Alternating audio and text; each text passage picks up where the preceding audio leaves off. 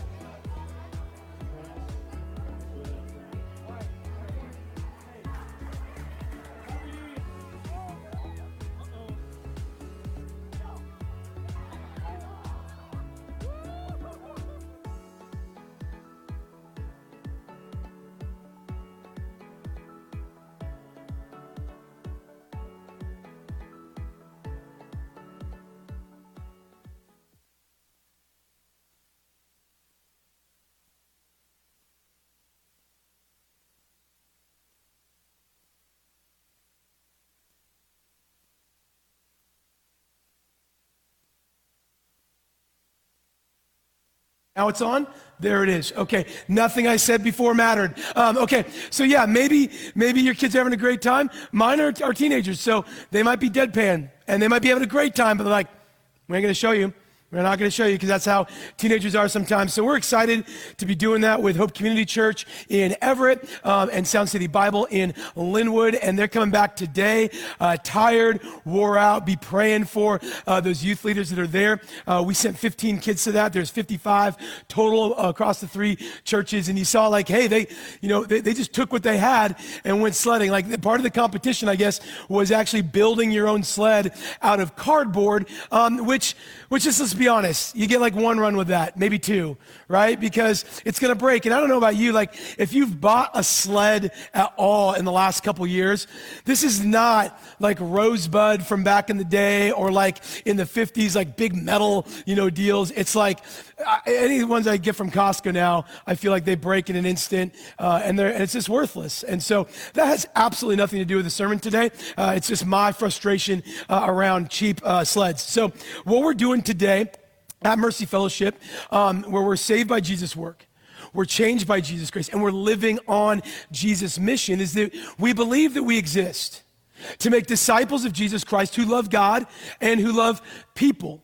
And part of how we do that typically is preaching through books of the Bible. But uh, at the beginning of this year, we started a sermon series called Preeminence His Story, Our Practice, which is about Jesus Christ being first in all things that we, we started by saying that the Bible, from beginning, middle, end, is all about Jesus, anticipating Jesus, revealing Jesus, and then us anticipating Jesus' return. And so we said, hey, if all of history is really his story, and, and, and, we use this kind of verse to kind of be our umbrella for the whole thing. Colossians 1 17 through 18 says this He, meaning Jesus, is before all things, and in him all things hold together. He is the head of the body, the church. He is the beginning, the firstborn from the dead, that in everything he might be preeminent. We said that word preeminent is not one that's used anywhere else in the New Testament. It's used to describe Jesus alone, and, and it has the meaning of someone being in highest rank, first place, greatest dignity, being chief, which today on Super Bowl Sunday, I don't know that that means the Chiefs are going to win, um, but my money's on Mahomes. And when I say my money, I've got six kids. I don't have any money, so I don't gamble. Uh, and so, um, like, like, I don't know, root for who you want to root for today. Um, but this series we said is, hey, if, if Jesus is first in his story and his story defines us, then Jesus being first should determine our practices. And so, over these last few weeks and the next few weeks, we're, we're really talking about how his um, uh, practices, or rather, his story, should determine our practices. And we said, hey, if Jesus is going to be first, then we think that as the people of God, not just individuals, but individuals who are part of a people, then we should embody and embrace just a few rhythms that we think characterize us and define us as disciples of Jesus. And we've said at Mercy Fellowship that we believe the disciples of Jesus who want to see Jesus first will be known individually and communally for four things. Number one, gather. That because Jesus is preeminent, we gather around the person and work of Jesus. And so that's, that's what we're doing here today. That Jesus first means participating with his people. Number two, that, that you, we give. That, that because Jesus is preeminent, that he will actually be first in our finances. And so we give for the purposes of Jesus because he first gave to us. Now we're going to talk about this one a little bit more today. And so if you're new, if this is your first Sunday, and, let me just say, like, like if you uh, maybe haven't been to church for a while, or maybe you're like, when they go to church, all they do is talk about politics and sex and money. Like, well, we're not going to do politics or sex today, but haha, money, yay! Uh, and so glad you glad you're here. Um, we we don't want that to be triggering for you, but we do just believe that our God's a God who gives, and He's made us to be givers. And then number three, grow. Because Jesus is preeminent, we pursue growth in him and for him. He's faithful for us, and he's called us, in some sense, to be fruitful. And then lastly, that we say we want to be people who go on mission. That our God is a sending God because Jesus is preeminent. Um, our agenda is his uh, is our first priority. His agenda, rather, is our first priority. And so we say, hey, these are some rhythms that we think are important for us. And we said, most of the time, we become very individually focused. And when we place ourselves first, our world gets smaller. It's easy for us to be kind of first in our world, right? So, part of these pursuing, gathering, giving, growing, going on mission is, in a sense, reorienting our hearts away from ourselves alone towards the God who made us, yes, but also outward to the world that He's called us to reach, to the people He's called us to be in community with. See, if Christ is going to be first in our lives, like that's what we believe as Christians, that Christ should be first in our lives, then it's going to actually be evident. If something's first in your life, it's going to be evident in how you spend your time. It's going to be evident in how you use your, your, your talents or your giftings, the way God has wired you. And it's absolutely going to be evident in how you spend the treasure God has given you time, talent, and treasure. We want to see Jesus be first in those things. And so what happens is that we find ourselves in need, or sometimes we find ourselves in, in greed. And so we start holding tightly because we find ourselves in places of fear. We close our hands out of fear, uh, and, and, instead we say, No, we want to be people who are generous, who are courageous. And part of how we can demonstrate courage and faith and trust is where we place our time, talent, and treasure. So, our scriptures today out of um, 2 Corinthians uh, chapters 8 and 9. This is Paul writing a letter um, to uh, the church in Corinth. It was a church that he, he loved. It's a church he knew really well. He'd visited several times. It's a true church that he had a lot of affection for. And he's like, hey, there's some things you guys are doing really, really well. There's some areas of correction and, and challenge and encouragement that I want to give you, and some areas of coaching. And in chapters 8 and 9, he begins to coach them as a church around around this second idea that we're talking about of giving. And so I'm going to walk through this chapter in kind of six quick parts. Uh, and so if you have your Bibles, you can turn to Second Corinthians chapter 8. Uh, if you're new as well, you can grab our discipleship guide. We're in Giving Week 1. That'll let you know kind of where we're at so you can follow along. All right, first verses, we'll talk about it. Generous in poverty. Second Corinthians 8, 1 through 7. I want you to know, brothers and sisters, about the grace of God that's been given among the churches of Macedonia. For in a severe test of affliction, their abundance of joy and their extreme poverty have overflowed in a wealth of generosity on their part. For they gave according to their means, as I can testify, and beyond their means, and of their own accord, begging us earnestly for the favor of taking part in the relief of the saints. And this, not as we expected, but they gave themselves first to the Lord and then by the will of God to us. Accordingly, we urge Titus, that as he started, he should complete among you this act of grace. But as you excel in everything, in faith, in speech, in knowledge, in all earnestness, and in our love for you, see that you excel in this act of grace also. Okay, first part, we've got six different ways we're looking at generosity today. First, part number one generosity in poverty. The, the, the, we're complex people. We're holistic people. And so we find our identity as Christians not in who we were, but what Jesus Christ has done to make us who we are now and who we'll be for eternity. So you're no longer an orphan. You're now adopted into the family of God. You're no longer an exile. Uh, you are now part of the kingdom of God. You're no longer uh, on your own. You're now a brother and sister in Christ. And so this change in identity is one that changes our hearts and our worship and our soul and our mind, and it changes how we engage with all that we have. And so as he's coaching the Corinthian church, the Corinthians lived in an area with a lot of commerce, right? They lived in an area not unlike the Puget Sound. There was the center, the hub of commerce, right? Airplanes were built. Well, maybe not airplanes, right? Because it's Corinth, right? But like, you, you know, the, the, wealth is flowing in and out through their area. We've got Boeing, Amazon, Starbucks, you know, Microsoft, if you're into that sort of thing, right? I'm an Apple guy, um, right? And like we've got all these industries here. And so comparatively, I, I know that the last couple years have been tough. And, you know, certainly like right now, if you've got two, three dozen eggs, you feel like your retirement's set based on the price of them right now, um, right? Like it's, you know, gas is expensive. Like we're feeling some of that.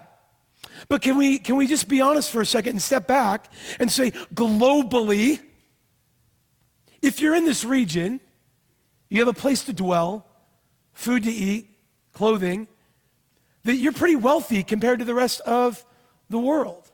And that's not out of guilt or shame. That's not what Paul's doing here. He's talking to a church that is affluent. And, and most of us, again, don't think of ourselves as affluent.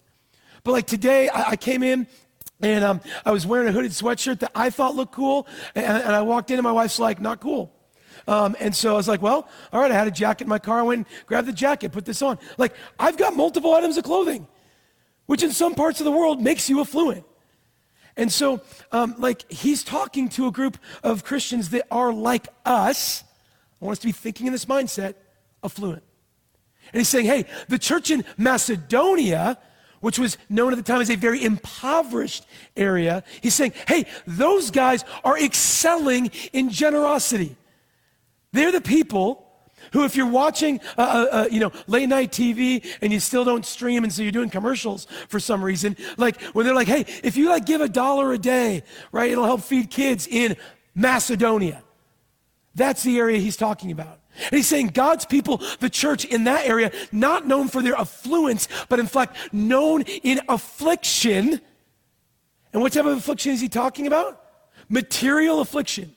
Known in their poverty, he's saying they are some of the most generous people we've ever met. And, and, what Paul's doing, and what I want us to be thinking about, is how God's economy is counterintuitive to how we understand the economy right? We think more money. No, sometimes more problems if you grew up in the 90s, okay? More money, like more safety, more security, more stability. In this case, for the Macedonians, what are their circumstances? Severe test of affliction, not good. Their circumstances, by all qualifications, are not good. What's their attitude? It says abundant joy. What? Right? Eh, show no, don't even have to show your hands. When you've been in a severe test of affliction, how often are you like, attitude, abundant joy, right? No, he's saying they have abundant joy. What's their provision? Again, not great. Enduring, it says, extreme material poverty. What are their actions? Overwhelming generosity. And so, despite their poverty, they are abundantly rich in joy and grace, according to, it says, their means. Sometimes he says, uh, uh, beyond their means. He's like, hey, they, they gave till it hurt, and we'll talk about that in a moment. But it was driven by their desire. And we said a couple weeks ago that the devotion is where desire and discipline meet together. And so they were devoted to being a, a generous people. It says they were driven and begging, rather, for the word here is charis. I named one of my daughters that. The word means favor and grace. He's like, let us, Paul, have the favor and grace to participate in being not a, a, container of wealth, but a conduit of wealth. Not a container of grace, but a conduit of grace to others. See, there was this collection being taken up uh, by all the Greek churches, and Macedonia would have counted as part of them because they wanted to help um, those who were being afflicted in the churches that were in Judea, which was the area around Jerusalem. And so these mostly Jewish churches, um, were, they were the ones who were really suffering. So, so if it's like, hey, you know, a dollar a day will feed uh, kids here, you know, in this area, it was a dollar, you know, a week will feed kids, right? Like, so, so there's this kind of trickle down level of poverty that the churches around Jerusalem were all experiencing. And Paul's writing to Greek and Roman churches to say, can you support the work of the expansion of God's kingdom? Across geography, across cultures, across races, across backgrounds. And so he's trying to stir up generosity in their hearts. And so the Macedonians, those impoverished, they're like, let, let, we want to be generous. And so Paul's saying, hey, Corinthians, why don't you get on the generosity train as well? He's like, the train's about to leave the station. Let's get on this train together and let's roll out. And so it's, it's similar to like if here churches in the US and churches in Honduras were doing a collection to help churches in Africa. And the pastor in the church in America gets up and is like, hey, church in America, uh, just hate to break it to you, like the church in Honduras is kind of kicking our butt on donations to Africa. When the reality is, we probably should be helping them out. So that's what he's doing. And so I want to be clear what he's not doing. He's lifting up an example. He's not trying to heap shame. He's just saying, hey, by the way, if you think that your circumstances or your provision is what's preventing you from being generous, I just want to let you know like, generosity isn't determined by your circumstances, generosity is a disposition of your heart. And that gets us into point number two generosity and prosperity, verses 8 through 15. So he goes on, he says in verse 8, This is not a command, but to prove by the earnestness of others that your love is also genuine. For you know the grace of our Lord Jesus Christ, that though he was rich, Yet for your sake, he became poor so that you by his poverty might become rich. We'll talk about that in a second because the guys on TV really screw this one up a lot. Okay. And it's in this matter I give my judgment. This benefits you, who a year ago started not only to do this work, but also to desire to do it. So now finishing it as well, so that your readiness in desiring it may be matched by your completing it out of what you have. For if the readiness is there, it's acceptable, according to what a person has, not according to what he does not have. For I do not mean that others should be eased and you burdened, but that this is a matter of fairness. Your abundance at the present time should supply their need, so that their abundance may supply your need, that there may be fairness, as it is written. This is from the Old Testament. Whoever's gathered much had nothing left over, whoever gathered little has no lack. Okay, so point one was generous in poverty. This is generous in in, um, oh gosh, can't even talk, prosperity. He's saying, hey, we don't give out of a command. We are generous people because we're compelled to. There's a compulsion internally that drives us to outward generosity. Jesus gave, he says in verse 9, so that we can give. He said Jesus in verse 9 took our he took our poverty. What does he mean? He took our poverty of sin on the cross. He Colossians says later, nails the debt of our sin to the cross. He pays for our debt of sin on the cross. When we close and we take communion together, we're remembering that Jesus paid it all for us on the cross with his body broken and blood shed. That the outcome of that was that we would be rich. Now, it doesn't mean rims, doesn't mean whatever cool car you want, doesn't mean house on the lake, right? He's saying, no, no. You who were once spiritually poor, Jesus Christ took your spiritual poverty and he paid your debt. And then on the cross, he did a direct wealth transfer of his righteousness to you in your account. So like, like I just, you know, filed my taxes. Again, I told you I have six kids, so I get tax returns. And so like I want, I'm waiting for that direct deposit on the child tax credit. Right? What Jesus did on the cross, taking your sin, he then transfers over the wealth of his righteousness before God.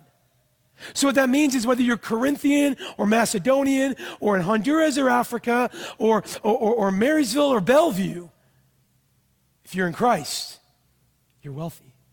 If you're in Christ, you're rich in his righteousness. See, for the Corinthians in verse 10, it said that they began to give towards this being generous outward campaign. He said they began to give in verse 10. He said, You began to do it. And then he says, And then you desired to do it. That sounds weird to us, too, right?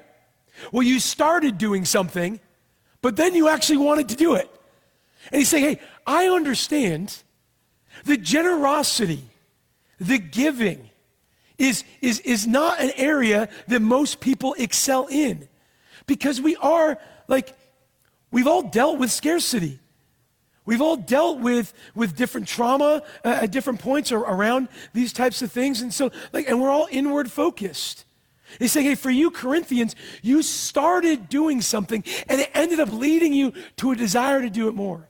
We'll talk more about this next week, but isn't it interesting that sometimes our disciplines can foster our desire?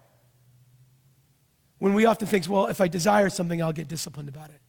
See, those two things can work hand in hand right? Like you, you make a change in your diet, and at first you're like, oh, I don't like gluten free bread and nut butter and, and I don't. Um, and, and then after a few days, you're like, all right, gluten free bread and nut butter sounds great.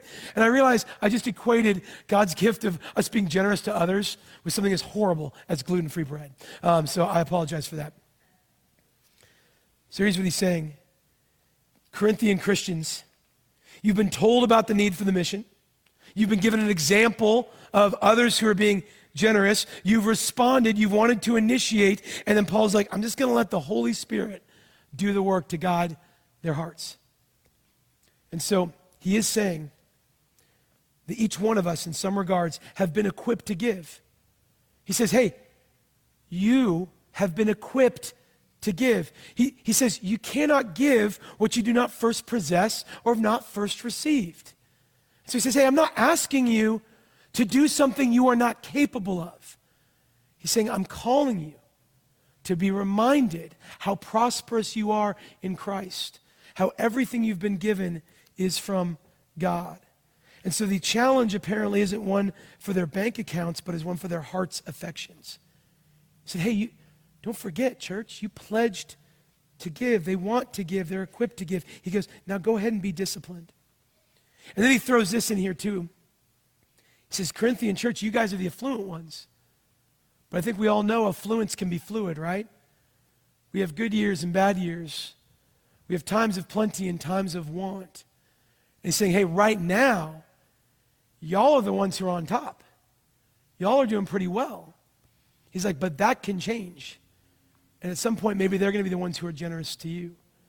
Um, dur- during 2020, it was a really, really challenging season, not just for our church, but for the church. And um, we, um, uh, you know, have very limited, limited resources in our bank account. We're getting really close, and we were working on a, um, uh, an online sermon and everything. And I got a call from our bank. Um, and they're like, hey, we think there's some fraud going on. We need you to give us, you know, uh, just a couple passwords real quick. And I was with a bunch of other people in the room. They all heard the call. And, and then they're like, um, uh, I was like, cool, yeah, um, thanks. Thanks for doing that. Thank you for protecting us from this fraud. Because, like, we're, we're, we're trying to stay afloat as a church here, and I'm just getting ready to do an online sermon, and all these things. are like, yeah, yeah, we're here for you, here to protect you. That's great. Finish the call, and I immediately get a call uh, from um, uh, Al, who oversees our finances, and he goes, did, did, Chris, did you just transfer $5,000 to, uh, to some other account? I was like, no. He goes, because you know we can't do that like more than like once or twice now, right? I was like, well, I, I, didn't, I didn't do that. We got defrauded. Like other people were in the room. Like, I was like, I mean, you can pray for these people who like are talking to a pastor who's getting ready to do online church and are like actually like, yeah, anyway, we're gonna take five grand from you. By God's grace, Chase was good, and we got that restored. But while we were going through that season, we had a lot of other churches who knew that, that while their giving was going up, our, ours wasn't in the same way. And they actually sent us checks to help make sure we could make it through that season. We were blessed to, Lord willing, be a blessing to our church and to our community and, and beyond. And I hope in time that, you know, that we become a church that's able to be generous towards others in ways. So we've been able to bless church plants in different ways. We've been able to bless church planting organizations. We help um, contribute to the Pregnancy Resource Center here in Snohomish County. We've helped contribute to um, uh, train pastors and put roofs on homes, on uh, churches rather, in uh, Burkina Faso, Africa. So we're doing some of these things. But he's saying, hey, your affluence is fluid. Part of how God's economy works is for everyone to be generous in some way. And then he, he gets into this. He talks about equity from Exodus. Whoever's gathered much has nothing left over. Whoever's gathered little has no lack. What, I want to be clear, he's not using a, a worldly definition that's popular now for equity. He's not saying everybody ends up being the same.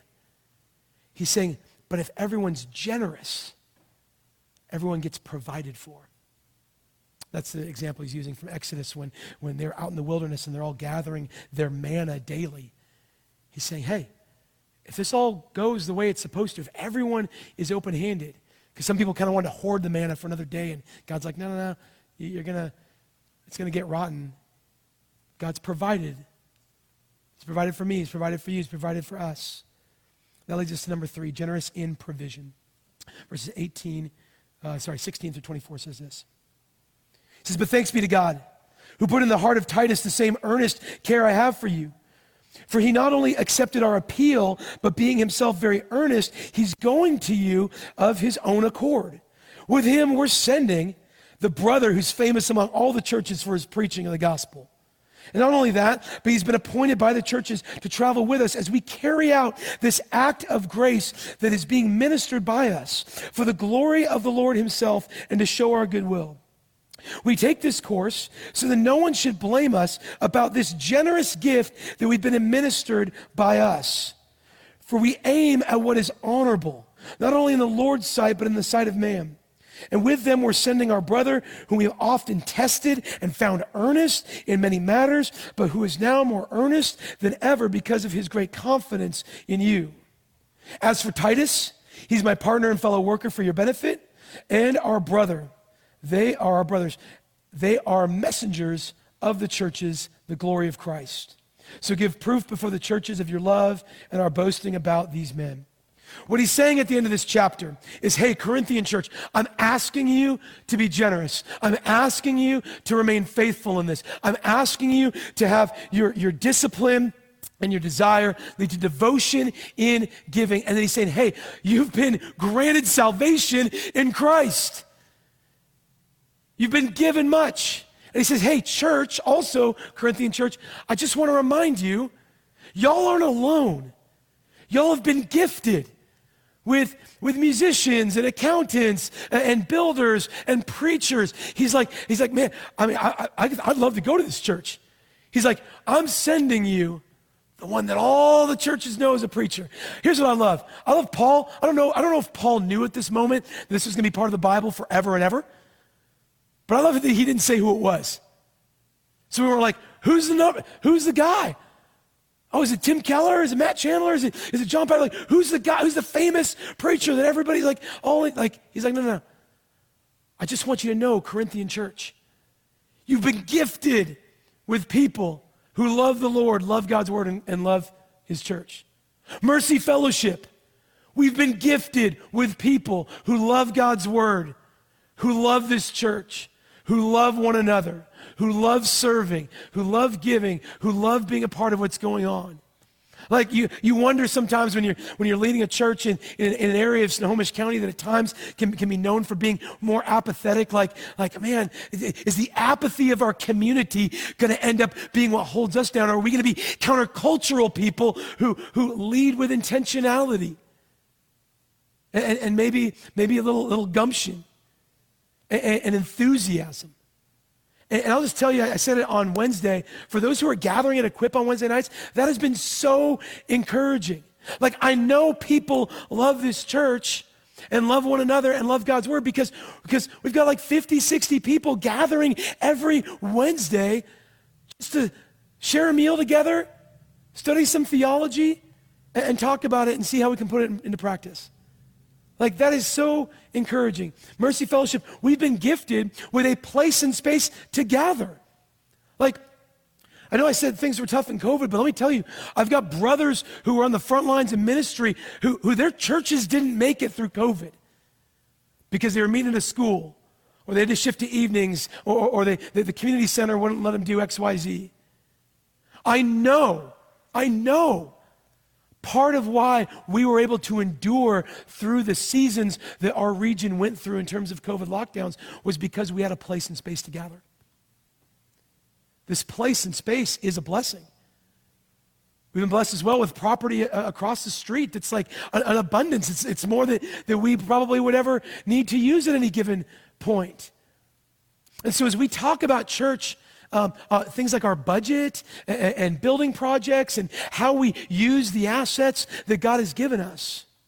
I just want to remind us that our mission is not making budget.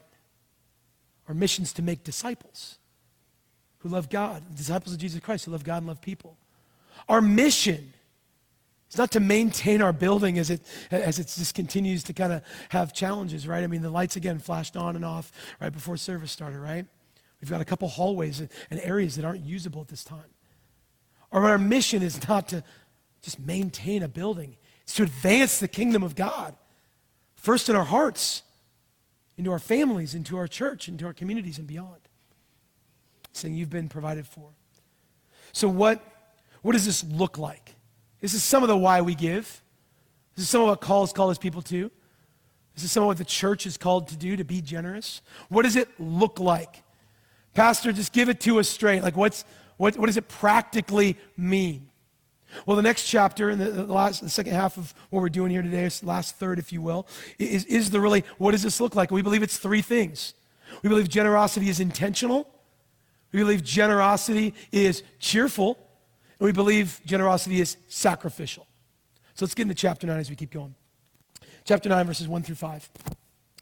Generous intentionality says this It is superfluous for me to write to you about the ministry for the saints, for I know your readiness, of which I boasted about you to the people of Macedonia, saying that Achaia, that's the region that Corinthian was in, has been ready since last year. And your zeal has stirred up most of them.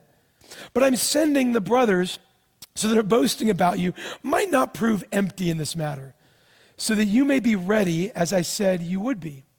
Otherwise, if some of the Macedonians come with me and they find out that you're not ready, we would have been humiliated, to say nothing of you for being so confident. So I thought it necessary to urge the brothers to go on ahead of you and arrange in advance for this gift, for the giving you've promised so they may be ready as a willing gift, not as an exaction. Right, let's talk about this for a second. Principle number one we believe, here's some, here's some whys and hows. We believe that God gives intentionally, so we can give intentionally.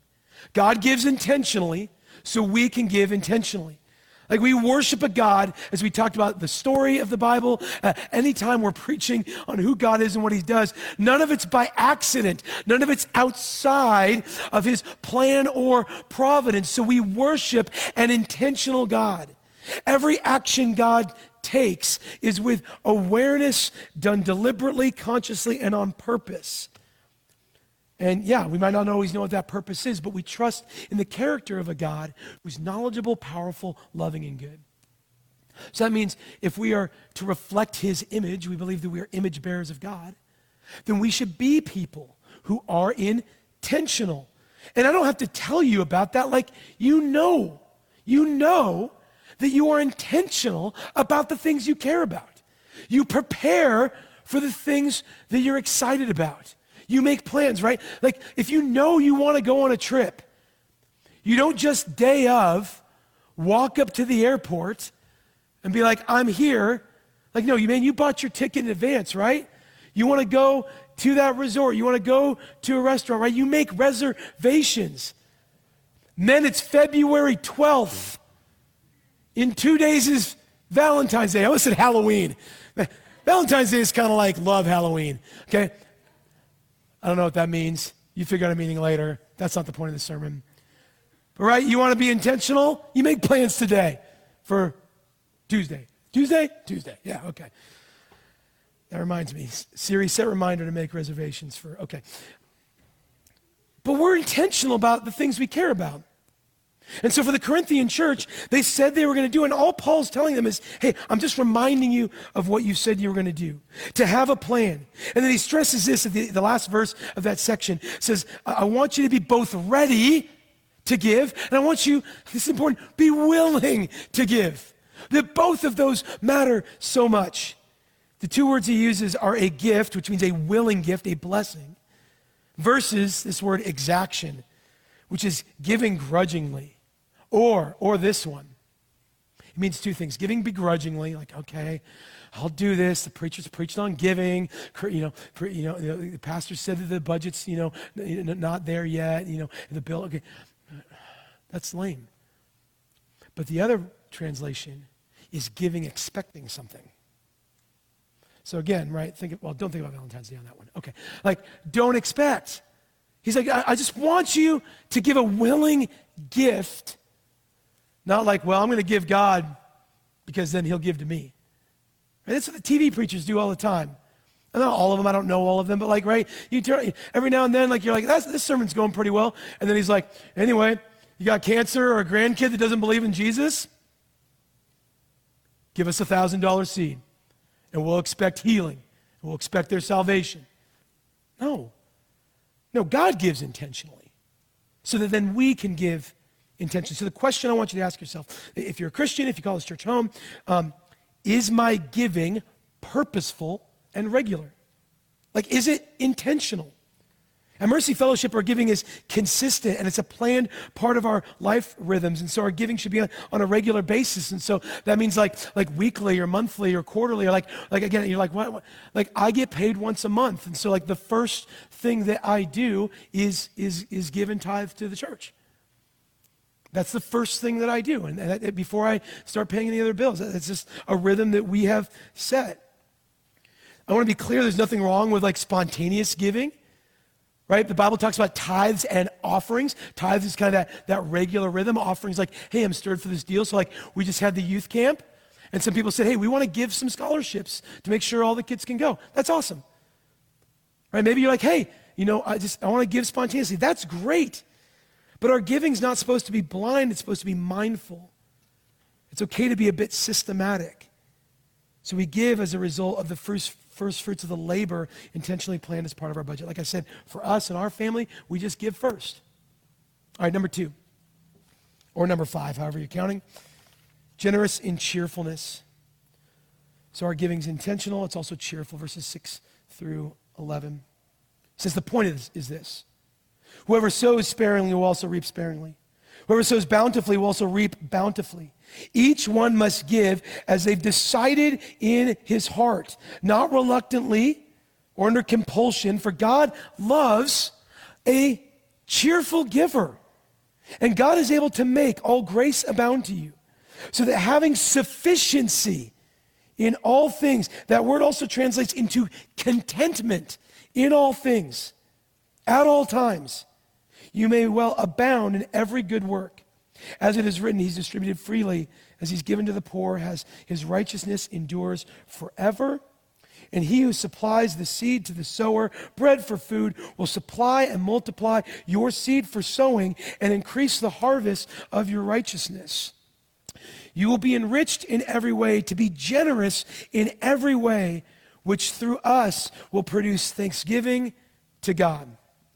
Okay, concept number two on cheerful, regular, sacrificial. Our God gives cheerfully so we can cheerfully give. I love how Paul just makes it clear. He's like, I've been talking about some theology of giving. Let me just tell you the point God loves a cheerful giver. That your actions flow from your heart. He's talked about being intentional. He says, I want your intentionality to be driven by desire. That God, like, I want to hear you rightly, like, uh, I want you to hear me rightly today. If you're, if you're new or if you haven't been at church for a while or you're not even sure what church is about, I don't want you to hear, hey, come give us some money. I want you to hear God that loves you has given you everything in Jesus Christ to make you new, to equip you later for every good work. God's not interested in your money, He desires your heart. And our money, every dollar we spend, every dollar we give, every, is, is a doctrinal statement of what we believe. Every dollar is a statement of our heart's affections. We'll talk more about that next week when we talk about money and worship. And so he uses this principle, I want to be clear principle, not a promise, of sowing and reaping. It's like, you, you spread a little seed, you're going to get a little crop. You spread a lot of seed, you're going to get a bigger crop. He's saying, hey, like exceeding generosity looks like being cheerful, being extravagant in your giving. That, as I said earlier, we're not containers of God's blessing and grace, but we're conduits of it to others. Grace is given to us, verse 8 says, for the purposes of us cheerfully giving that leads to greater gratitude. He says, we are enriched in every way He's talking about how God enriches us tangibly and spiritually. To be generous, he says, in every way, because God's the one that's supplying the means of generosity. And more than the means of generosity, that all God has given to us is this good and delightful bounty. I say this often, but the reason we like a beautiful sunrise is because our God made it beautiful and He's made us to enjoy beauty that you've been given everything. And, and maybe you're someone at certain points like, we can do this for ourselves where we say, no, no, I, I haven't been given, I've earned. Like, I've accomplished. And I mean, man, we could do a whole series in Proverbs around work and effort and, and, and hard work. And those are all, those are positive things. But like to be clear, we're all products of grace. Like, like I, I was able, by God's grace, to get a job out of college because my parents said it was important for me to go to college. I went to the University of Washington, which is the greatest university in the state of Washington, perhaps all of the Pac 12, uh, the things that matter, like football, uh, right? And so, like, I got to go to UW. Like, so I got an education there. I didn't create UW. Like, out of college, I got an internship with a marketing agency that did work for sports teams. I didn't make the sports teams. I got on full time because they said, we need help with our Starbucks business. I didn't create Starbucks. I didn't, I didn't create coffee. Starbucks didn't even create coffee. Coffee was God's idea, right? And so, like, all of these things conspired, or you could say the hand of providence, led me to be able to provide for me and my family at that time when I was in marketing. Helped us buy our first home. Like, if you're educated, it's because God gave you an intellect. If you're driven and motivated, that's God putting something in your heart. If you're skilled, that's a talent you've been given. If you're succeeding economically, it's in part because you're in an economy that's succeeding, eh, not at this moment, but relatively, right? Like you're here in the Northwest, in the, you know, what I always say, I always forget what year it is, 2023. Like, that was God's gift to you to be here now. So we respond cheerfully. So we ask ourselves this Am I properly motivated in our giving? That our giving is in a glad response to what God has given us in Christ. That Jesus gave cheerfully. When we talk about the cross, it says, For the joy set before him, Jesus endured the cross. Not because the cross was easy, but because it was a heart of joy that says, I know this is going to be effectual to save my people.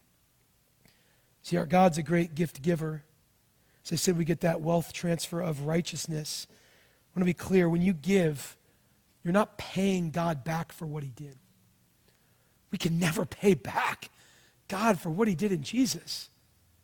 But we can and do and should live lives in response to what Jesus has done for us. See, God, I know, wants our contentment. That word sufficiency also says contentment, and, and, and, He wants us to be content in His provision. Part of how I know that is, you know, I, I try to remind us often what Jesus' first miracle was. Yes, Jesus gave sight to blind. Jesus gave hearing, right? He gave, you know, got people out of spiritual bondage and demonic oppression. Jesus fed the 5,000, right? But his first miracle, his first miracle, turning water into wine so a wedding feast could continue. Like, first act, first miraculous act of Jesus on the scene is let's keep the party going. Right? Like, he's like, I have a good news God. And he's like, and, and the wine was running out and the party was going to get lame. And, and Jesus' mom's like, Jesus, I know you can fix this. He's like, Mom, like, something like that. It does say woman, and I don't know. Okay. But he's like, I want the party to go. I want to fill you with joy and contentment. So he wasn't like, oh, I turned the water into wine so you can numb out because life sucks. There's that one too. He's like, no, I want you to be content and joyful. So we give because God is a cheerful giver. All right, last point, last verses 12 through 15 generous sacrifice says this For the ministry of this service is not only supplying the needs of the saints, but is also overflowing in many thanksgivings to God. By their approval of this service, they will glorify God because of your submission that comes from your confession of the gospel of Christ, the generosity of your contribution for them and for all others while they long for you and pray for you because of the, of the surpassing grace of God upon you, thanks be to God for his inexpressible gift. Last concept God gives sacrificially, so we can give sacrificially. See, uh, we read through those verses and we hear things like submission and confession, and, and those are words we don't love, right? Generosity, service. Ooh, those are all outward focused. But he's saying first, no, this is because of Jesus' sacrifice in your place. When he's talking about that inexpressible gift, he's talking about the cross. That you've been given everything. That Jesus was driven by desire to give and sacrifice on the cross that we worship a sacrificial God. That he was motivated by the reward of purchasing his people from slavery of sin, from selfishness, to be sons and daughters, so we could be heirs to the kingdom, who no longer live self focused lives, but have joy in having lives that are focused and motivated by this new identity in Christ. So we ask ourselves, Am I properly motivated in my giving? Yes. But am I giving proportionately, generously, sacrificially? Let me just say this. For giving to be significant, it needs to cost us something.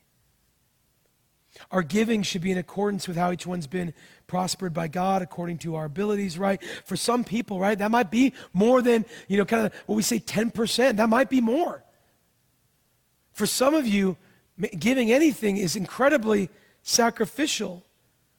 So it's an issue that you need to work out in your heart. But it is an issue that should be worked out. See, we're called to give generously, even sacrificially. He says, not to the point of personal affliction. So, man, that's a tension.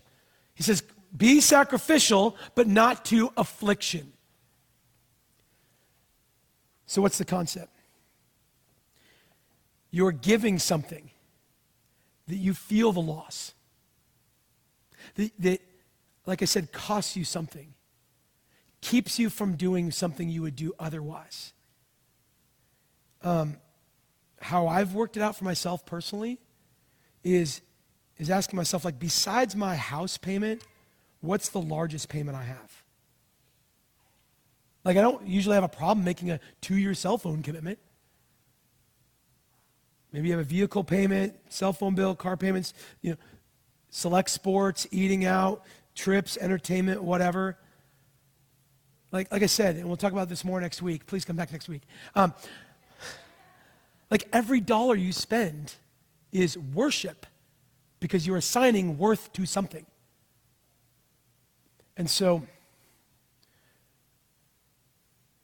we give in a way, not that you're like, oh, I can, I can, I can give this much. I won't even feel it. It won't even change anything for me.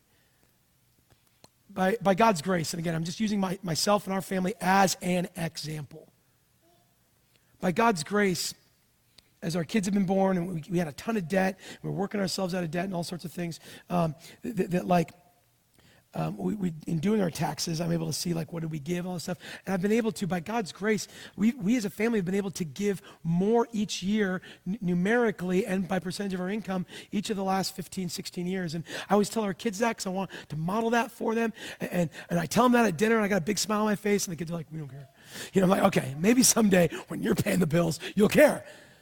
But like there were years and times where like I, like, I knew we had a ton of debt.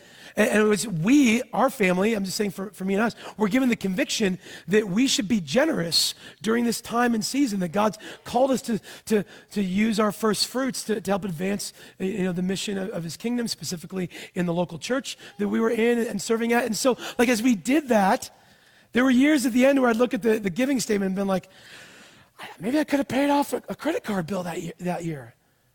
But then I know myself. Maybe you know yourself. I know we wouldn't have spent it that way. But I knew it cost us something. And so I don't know what that amount is for you, but I want you to consider it. So as you think about like your next step, what's the conversation you need to have with your spouse? What's the conversation you need to have with yourself? What's the where, where do you need to look at how like looking at your budget as a doctrinal statement of what you believe? knowing like, I mean, he says not to personal affliction. Like nobody's saying like, hey, sell your house and you know, don't like. No, he's just saying, hey, you've been given enough to be generous. And then he, uh, he's a God who wants us to enjoy. I mean, I could to, to be able to teach on, on, how much God has given us to enjoy is, is something that I just I, I want to do over and over and over again. God's not calling you to be sad. He's calling you to be generous and to lead to, to joy, not personal affliction. So, real quick, like what happens if you don't do like uh, all three of these matter intentionality, cheerful, and sacrificial. If you take one of these away, it gets weird real quick. If you're regular, intentional, and cheerful, but not sacrificial, then your giving is going to be ineffective. What I mean by that is that it might not be effective to bless your neighbor, or, or if you don't feel it sacrificially, it might not be effective to direct your heart. If you are um, giving uh, regular uh, and, and, or sorry, sacrificial and cheerful, but not regular, then your giving is going to be inconsistent. And it's just kind of, uh, you're going to be undisciplined in your stewardship, right? We worship a God whose mercies are new every morning, who gives us fresh grace and manna on the daily. And so we're intentional. And then if your giving is regular and sacrificial but not cheerful, then I just want to tell you, like, I mean, yeah, it might help us make budget. It might help us advance the kingdom, right? But your giving is going to be incomplete because we're whole people and God doesn't want your bank account. He wants your heart's affections. So what's your next step? Maybe your, maybe your next step is just to become a Christian. I want to tell you, if there's something in your heart right now that says, I want to be on Team Jesus after 40 minutes on giving, that is the Holy Spirit working in your life saying, I want to join this team. But maybe it's your moment to say, Yeah, I'm a Christian now, and, and I want to be baptized. Remembering that Jesus died for me and rose so that I could have new life in Him. We're getting ready to do baptisms on Easter. You want to get baptized in the next few weeks? Let me know. I'd love to talk to you about that and what that's, that public profession of faith looks like. Maybe, like I said, it's if you're a Christian or if you call this church home, maybe it is to look at your budget and how you're spending. Maybe it is to, to, to get out of debt or to get counseling for that type of thing. Like we have those resources available. Or maybe, like I said, it's to have a conversation. Maybe with your spouse, maybe with yourself. What does this look like? To be cheerful, regular, and sacrificial in our giving. How we use our money matters to God. It displays our hope, faith, and trust. So Jesus intentionally died, sacrificing for us on the cross, motivated by his joyful desire, so that we can be a, a people who give and live as we continue to trust Jesus. Let's pray. God, you're good to us. God, you're good for us. I thank you for your story of Jesus who created all things good, who because of sin were separated from you. But God, you pursue us in Jesus Christ. Because Jesus is God, because Jesus is perfect, because Jesus died on the cross in our place, we're given a direct wealth transfer of righteousness for our identities, for our souls, so we can live new lives, so we can be people who gather, who give, who grow, who go on mission. Lord, I thank you for this church, for these people, for this place and this space. Lord, I pray that the words today and the Holy Spirit um, would not be of condemnation or shame, but would perhaps be of conviction or encouragement or stirring hearts' affections for us to be a people who are generous and continue to be generous not to make budget or maintain a building, but to make disciples and advance your mission. God, you're good to us. You're good for us. In Jesus' name, amen. All right, guys, this is a chance for you to respond to